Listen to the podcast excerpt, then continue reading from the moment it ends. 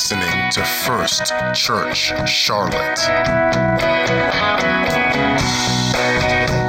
So, Genesis 37, verse number 5. Now, Joseph had a dream. Somebody say, Joseph had a dream.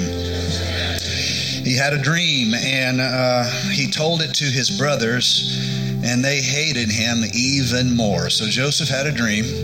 He told it to his brothers, and they hated him even more. So, my title is Chasing Dreams. Before you're seated, uh, high five your neighbor and say, I hope you have a dream, and I hope you chase it hard.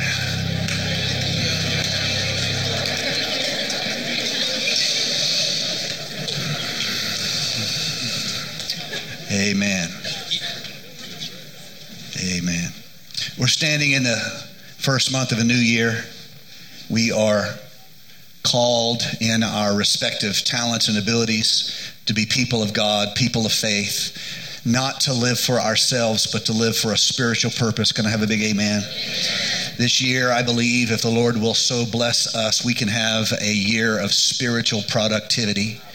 We can have a year of growth in terms of effectiveness of ministry, in terms of efficiency of effort, in terms of becoming better ministers, better prayer warriors, better people of faith. We can grow individually, and most importantly, we can be the entryway to spiritual life for the people that God has placed in our life. I want you all to know that it very much is the will of God that there is an awakening, a spiritual awakening in your world, and God has chosen you as His ambassador to your world.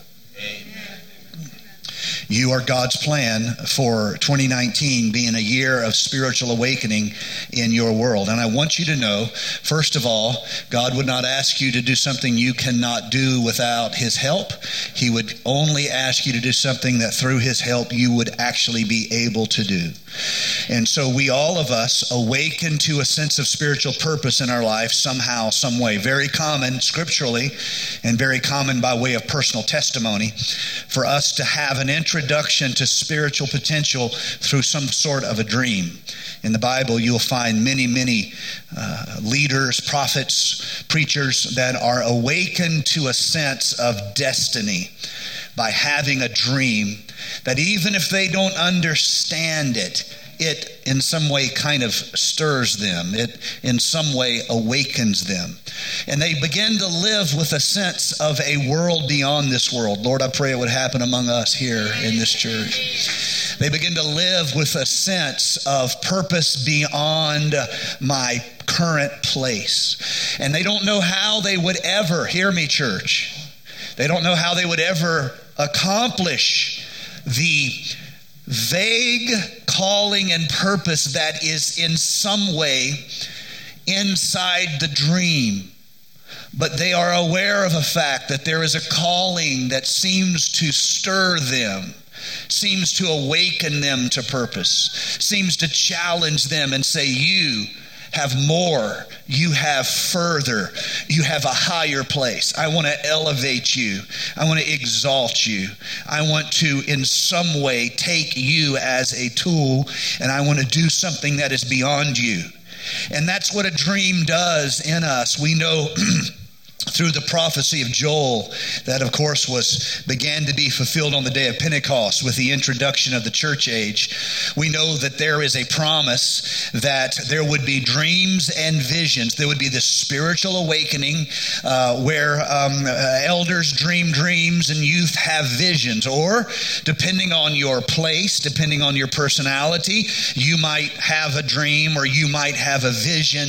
But all of these things serve as a spiritual alarm clock and they, uh, in some way, bestir you and they awaken you. And you have this sense that there's, I need to do something. I, am not where I need to be. I, I, will never forget being a, being a, a 16 year old church drummer. I was a fine church drummer. I was one of the best church drummers that the church has ever had.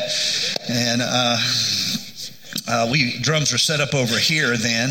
I was just 16 years old. This was right after the flood and the ark was on Mount Ararat. And so I, I was right over here, and the drums were set up right over here. And it was the end of the service. And I, I had this sense on me. I'm going to stand here as a way of connecting to the memory. I had this sense that I wanted to do something for God, but I didn't know what. Uh, you know, my friends and my peers were seeing angels and demons and, and the like. And all I had was this sense that I would like to do something for God, but I don't know what. I don't know where to begin. I know uh, my family's in ministry, but none of them had an easy path. That's it's easy to think, oh, your dad was a, that mean it was an easy path to ministry. Um, none of them had a formula on how to do it. None of them. All of them had ended up in ministry in different ways. Uh, they, there, there was no plan in place. Well, first you get this degree, and then you go to this church, and then you'll get a lot of phone call. There was nothing like that. In fact, none of them could give me this simple plan into ministry. They all hid behind this mysterious, have you been called to preach? And I, I wanted to be called to preach, and I lobbied to be called to preach. And so uh, I, I just had not had this dramatic, what I had instead of a story, what I had was a dream.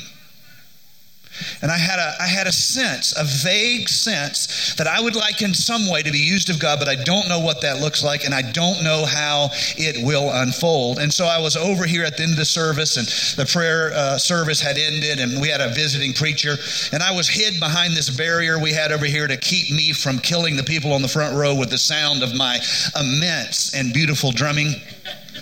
And so I'm in this cage back here, not quite as cool as the one we have now, but kind of in this cage over here. And I'm sitting here and I'm just looking down at the snare drum and I'm just kind of thinking, like, man, how, can, how come I can't get an angel? How come I can't, you know, how, of course, some of those people who saw angels don't even serve the Lord today, so I don't know if it helped them much to see an angel. But anyway, I don't mean that bad. It's just, you know, drama's not the solution, faithfulness is the solution. Any of y'all like to write down, that's fine with me. I'll bill you later. I'm sitting right over here, kind of hid behind this wall, and I said, Lord, if you would like to use me, in spite of my inability to not be able to see dramatic things, if you if you'd like to use me somehow, um, I, I, would just like a simple sign. I, I tell you what, let's just just have the, the guest preacher doesn't know me, just have him come over here and walk behind this wall and lay hands on me after the service is over. And so I'm sitting here and I'm looking at my the snare drum and I'm thinking to myself, nothing cool ever happens to me. You know, I've always been good at self pity. That's like a specialty, you know. And um, and I look up, and this pastor, this visiting pastor, is walking around walking around. He walks all the way around here and he comes up these drums. And we used to have bass amps and guitar amps. And the way he got to the drums is you come in here and you kind of step back and you dance. And then you do kind of a ninja roll and you do a back step and then you swing and jump over the canal of alligators and then you get back to the drum set. And uh, he did all of that, you know, American Ninja Warrior stuff. And he got all the way back here and he laid hands on me and he started praying for me right here. And I, I immediately, I immediately had this, as it were, this sense that there was something something. There was something. I, I didn't have a plan, I didn't have a formula, but somehow God wanted to use me, even with my difficult personality, even with my, my, my different way of uh, viewing things and my different way of approaching things. And it awakened within me a dream, but I did not know.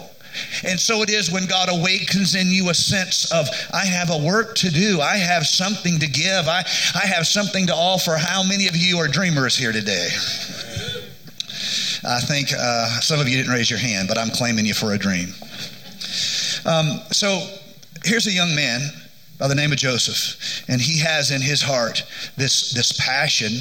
Uh, perhaps um, awakened by the dream that he cannot understand. Real quick, before we dive into Joseph, there are four events in the first 11 chapters of Genesis. That is, of course, the creation, also the fall, also the flood, and finally the Tower of Babel. And so you can think of it this way creation is God's gift to us. He made you a living soul, He imparted to you a divine sovereignty. You get to choose now. You don't have to choose to love Him, you can reject Him, but you now have been given sovereignty. God gave away power that He might have fellowship with you. And He so loved you that He risked your rejection in the effort that He might feel your love. That's the gift of creation. And so after that comes humanity's fall, our rebellious path to the tree of the knowledge of good and evil.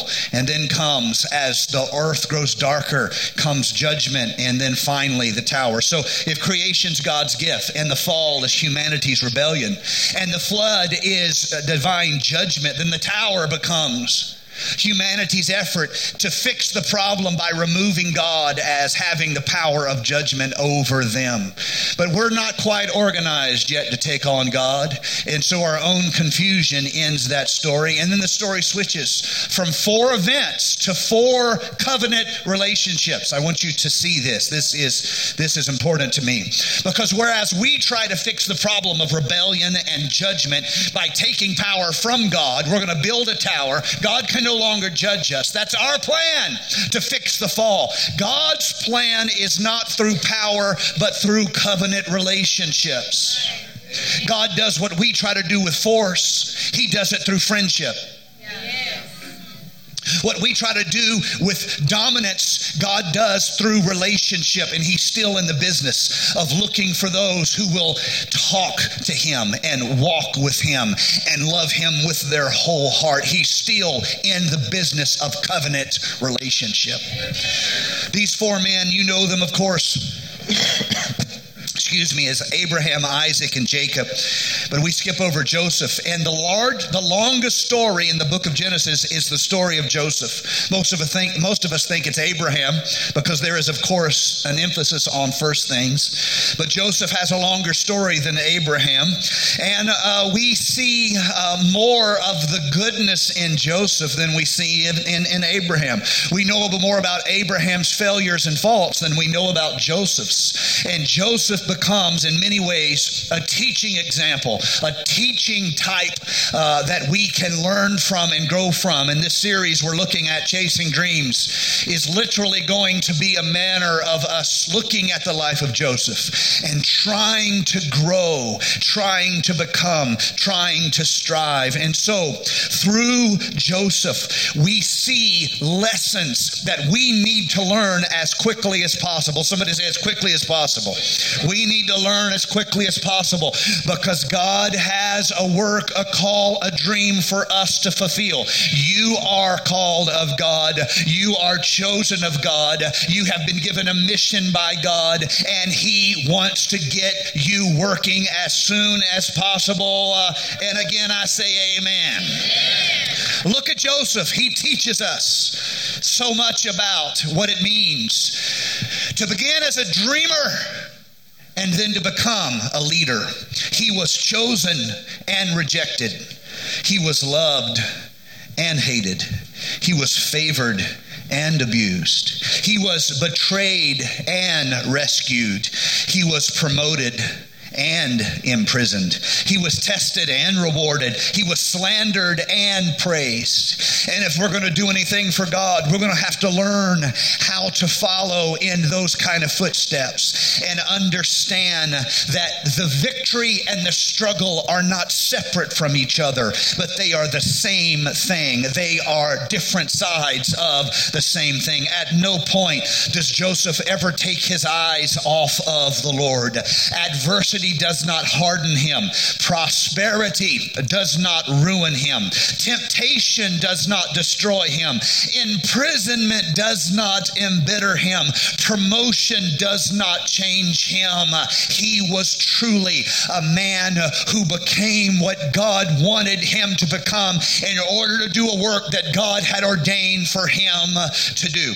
I pray today that God would awaken in us a dream and then from that dream show us a path of becoming. And then I pray, oh Lord, let it be. We would have the spiritual courage to become what God would have us to become, that we might do what this generation so desperately needs. And that is to be a church of the apostolic anointing, a church of the presence of God, a church of the manifestation of grace and the manifestation of glory. I pray it starts over here and jumps over here here and then lumps over here and then runs over here. I pray we become more than dreamers.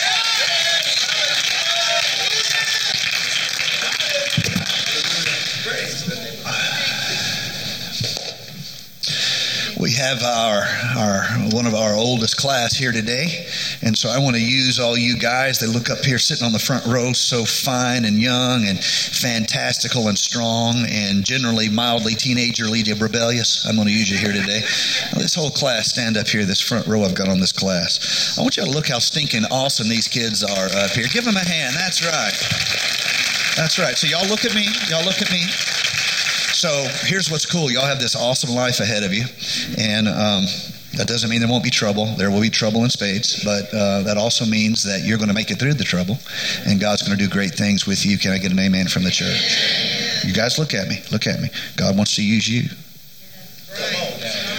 God wants to use you. See, I'm picking on you in the middle of the church. I don't even care. I have to deal with it. God wants to use you. God has His hand on your lives. God wants to use you. God wants to use you.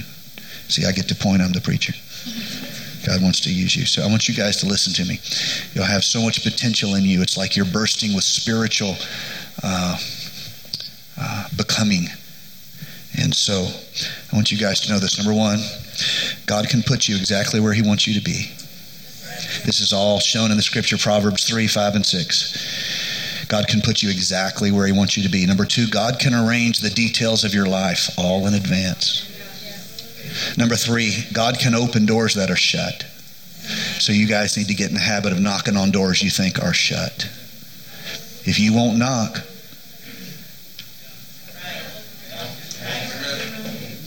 Let's get in the habit of knock, knocking on doors that seem to be shut. Number four, God can remove any obstacle that is in the way of what He wants you to become. And so you can do more than you think you can because God can remove the obstacles. Number five, God can take your choices and integrate them in His plan so you end up the right person at the right place at the right time. And you're stunned at how it all worked out. And all you can say is that's a God thing. Number six, I want you guys to really get this one. God can even use your mistakes. I know your mom and dad don't want you to make any mistakes. They want you to be perfect little, you know. But we're just going to pretend like y'all, we know the real truth and y'all ain't perfect. You see what I'm saying? I want you to see mistakes don't separate you from God. God's in the business of using mistakes.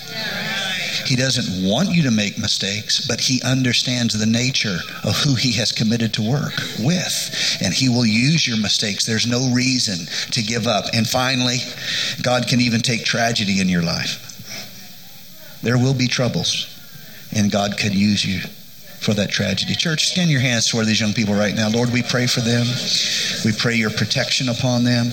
We pray your anointing upon them. We pray you would guide them into their purpose. We pray you would multiply their talents. We pray you would place them at the right time, having become the right person, and use them according to your glory in Jesus' name. And let the whole church say, in Jesus' name, amen. Thank you guys for standing. Let's give them a hand as they're seated.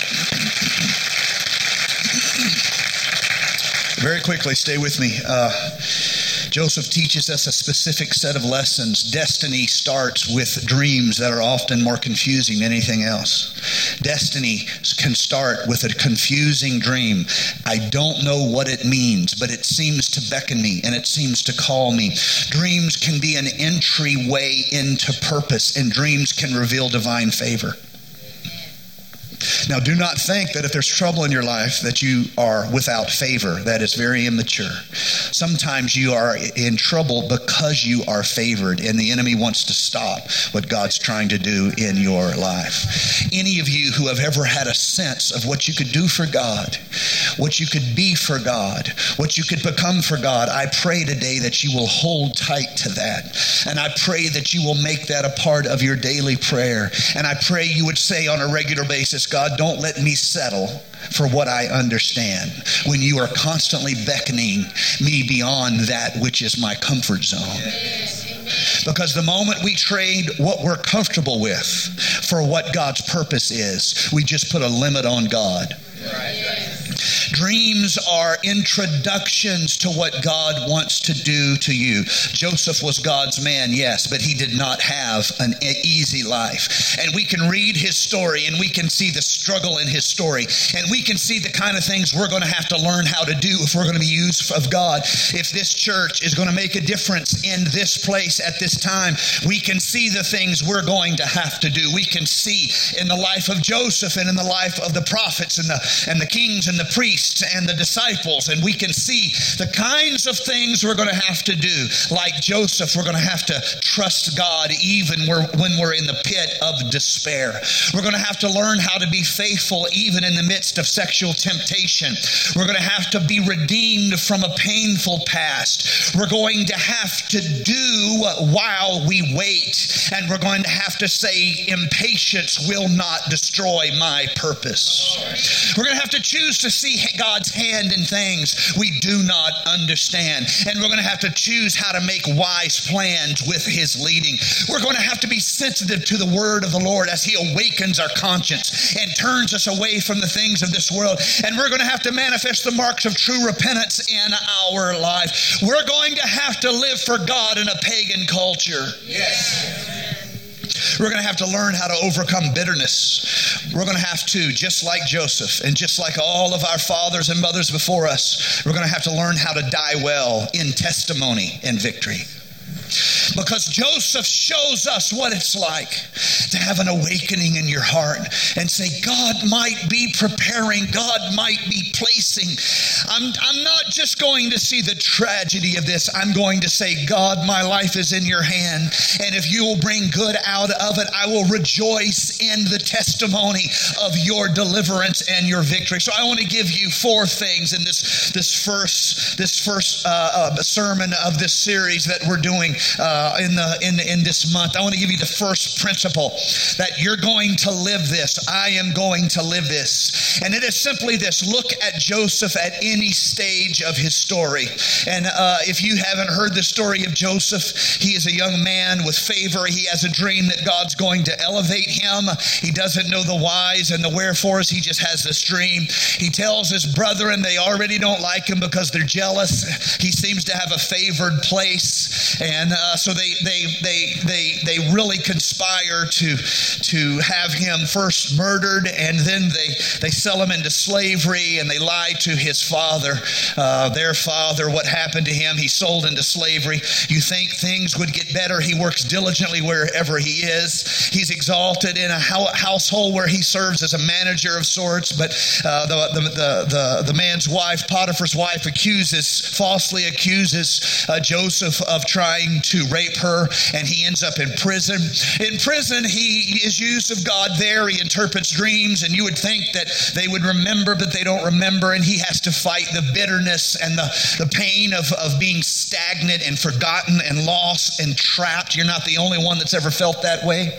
And eventually, in God's time, God takes him from the guttermost, as the preacher likes to say, to the uttermost. He takes them from the, the, the dungeon to the palace. And because God can put you where He wants you to be when He wants you to be there. And Joseph comes to the height of his power. At no point in Joseph's story does he know how the story is going to end. He has to choose to do the right thing when he doesn't know how it will end, just like you're going to have to do, just like I'm going to have to do. He's going to have to choose to honor God when he doesn't know if it's going to work out. We have some advantage. We know that God is going to bring this experiment to an end, and grace and the church age is going to come to a day of finality, and we're going to be on the winning side. Can I have a big amen? Joseph doesn't even know that. Joseph knows almost nothing, but Joseph chooses. He's going to be God's man, even when he does not know what that means. If you're going to take a dream and turn it into something God would ha- be, be honored by you doing, if you're going to take a call and pursue it into something that God could bless and God could multiply, if that's going to happen, you're going to have to again and again say, I do not know how the story ends, but I will trust God. I don't know how this is going to come to a completion, but I will trust God. Number one, you do not know how the story will end. You don't know what will become of the dream. But in spite of that, you hold to that promise and you hold to that calling. And when things go against you, you don't give up your spiritual identity because you don't understand your spiritual context. Now, that's just about as good as I can do right there. Do not trade your spiritual identity, who you are in promise and who you are in God. Tell them I said hello. You do not trade that because of your spiritual context, because of your current confusion. I'm beat up by 17 people, but I'm still God's son, and I claim his blessing on my life. I'm so stinking broke, poor people send me Christmas cards, but I'm still God's son and I'm not letting go of his plan. Do you see what see what's happening there? I'm so sick of this context, this circumstance I'm in. I want to go put a hole in the church wall or break a church plant. But this is what I'm going to do. I'm going to reassure myself I am God's man, I'm God's woman. Do not trade your identity for the frustration of your circumstance. Number two, we all begin in selfishness. When Joseph has the dream, all he can see, hear me, pay attention for a moment, all he can see is that his brethren are bowing down to him. The more spiritually, spiritually immature you are, the more you will think of ministry in terms of status. Who's in charge of what? Who has a title? Who got to sing the special? Just because I get offended because I don't get to sing a special does not mean you should be offended because you don't get to sing the special. You see what I'm saying? The more immature we are, we're just like Joseph. And so we blab our mouth about status, not purpose. You see, if Joseph would have gone to his brothers and said, I have a dream, I don't know what it means, but I think someday I'm going to save you. I'm going to help you. I'm going to provide for you. Someday I'm going to be a safe place for you. No one would have been mad about him about that. But he went to him and said, All you suckers are going to bow down, so we might as well start practicing today. Sounds like some church meetings I've been in. The more immature you are, the more you will think God's blessings are about your elevation and not His purpose. The more you will think that God's elevation is about your uh, exaltation and not God's kingdom. And so you will be dangerous with your dreams. Come on now. Lay it down. But if you will stay on God's path, He's going to beat all that selfishness right out of you. Our dreams are dangerous in our in their infancy because we think that God is exalting us for us, not exalting us to serve. But all the elevations of God come to serve others. Even God himself hung between heaven and earth, died for you. Number three, you will define who you are before you discover what you can do. You have a sense of awakening in your life. You have a spiritual call. Oh, I feel the Holy Ghost here today. I feel like something's trying to happen among us. You will feel a call on your life. You won't be able to explain it. There'll only be this sense that I'd like to do something. I'd like to be involved. I'd, I'd like to be uh, a part of the work. I, and and I, as a pastor, I feel the same way. God, I want, I, I so crave the, the ability of our church to have an impact on this community. We don't want to just be a maintenance crew where we keep everybody saved. We want to be an evangelism crew where we throw our hearts at a community and we say, God has something for you. We don't want to just receive, we want to give. We don't want to just have, we want to share. Lord Jesus, awaken within this church a sense of spiritual purpose and awakening so out of us can come divine calling and purpose and ministry. And this can be a place of the weighty presence of God. Yes. Determine who we are before we discover what we can do. You see, all Joseph has to do in his life, all he has to do is give up his ethics and he will break his potential. We all of us are tempted to compromise, to be a compromiser, to say we put God first, but not to put God first. We all are tempted to pretend like we're Christian and live with secret sins. You know what that is? That's compromise. We are all tempted to say, God is first on my throne, but then we act as though we are idolaters and we spend more of our time worshiping sports teams or, or celebrities or shows or entertainments than we do God, our Creator. That is compromise. Don't I know a lot of people use compromise in that they find other people wanting, but that's just that's just Phariseeism. Quit worrying about other people. You look at your heart and say, "Where am I slipping right now? What am I doing wrong? How's my prayer life doing? Huh? How's my prayer life doing?" All of a sudden, you want to put down that devil instrument, the telephone that, that was given to you, so you talk negative about other people. See, see what I did there? I went straight old school. I don't even care. I came to this side, so maybe I'm saying something to this part of the church right here. Y'all just, this is what I want to say. Look at your heart, humble yourself before the mighty hand of God, and say, I'm not just going to pretend you're my king, you're going to really be my king. My identity is fixed. I'm not going to try to do a spiritual thing through the acts and the actions of the flesh. That's how we compromise. When we say it's for God, but it's really for us. He will define who He is in the quiet moments where He is uncelebrated. When He ends up in prison, He will define that He's a man of ethics. He will define that He is God's man. He will define that I don't let bitterness get a grip on me. He will define that before He discovers what He can do for God. And so it is with all of us. That's number three. Number four, if you cannot trust God in your in your failure, God will not be able to trust you in your success. I'm done, musicians, come. If you cannot live with hope and victory in the struggle, then it's going to be very difficult for you to be trusted with blessing. Because the blessing will test you more than the struggle. Oh, y'all aren't hearing me. The blessing will test you more than the struggle. The struggle will make you want to pray. The blessing will make you want to go to Hawaii. Speaking of which, anyone want to take me? Do I need to say this again?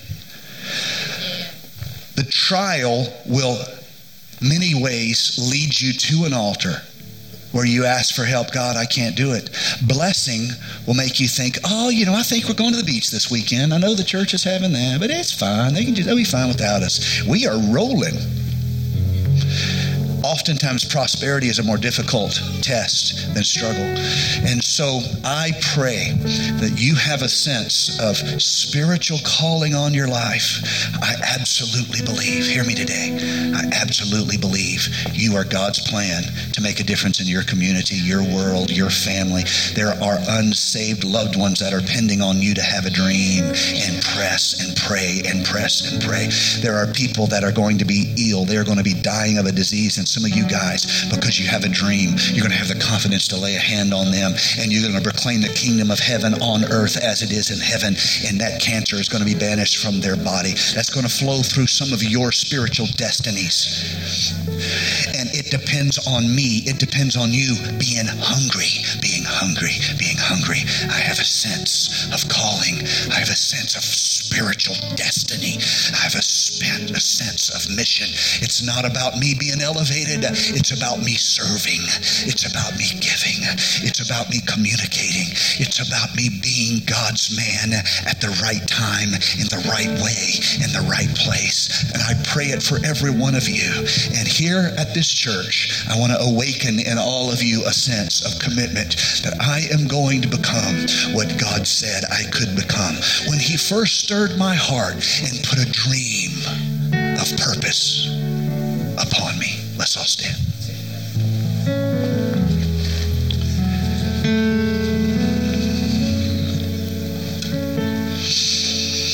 So I want us to do some directed prayer here. If you feel like I've been preaching to you today, uh,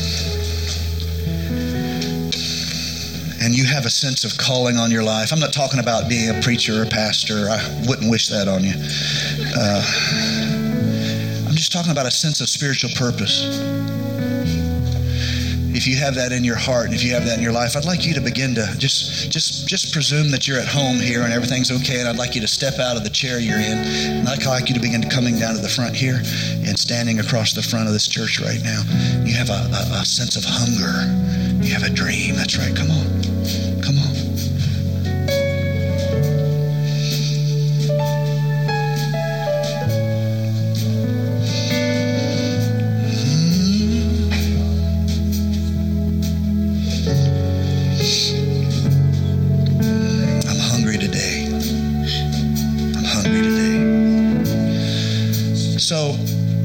Pray. I know some of you are, you don't exactly know what to do because you're not exactly sure what the consequences of all this are. I want you to know that sounds just like somebody who woke up from a dream and doesn't know what it means. So, you're, we're glad you're here. Prayer number one. Lord, am I living selfishly and missing my potential because I think it's all about me? All across the house, lift your hands in this house. Focus your minds and pray this prayer. Lord Jesus, save us from our selfishness.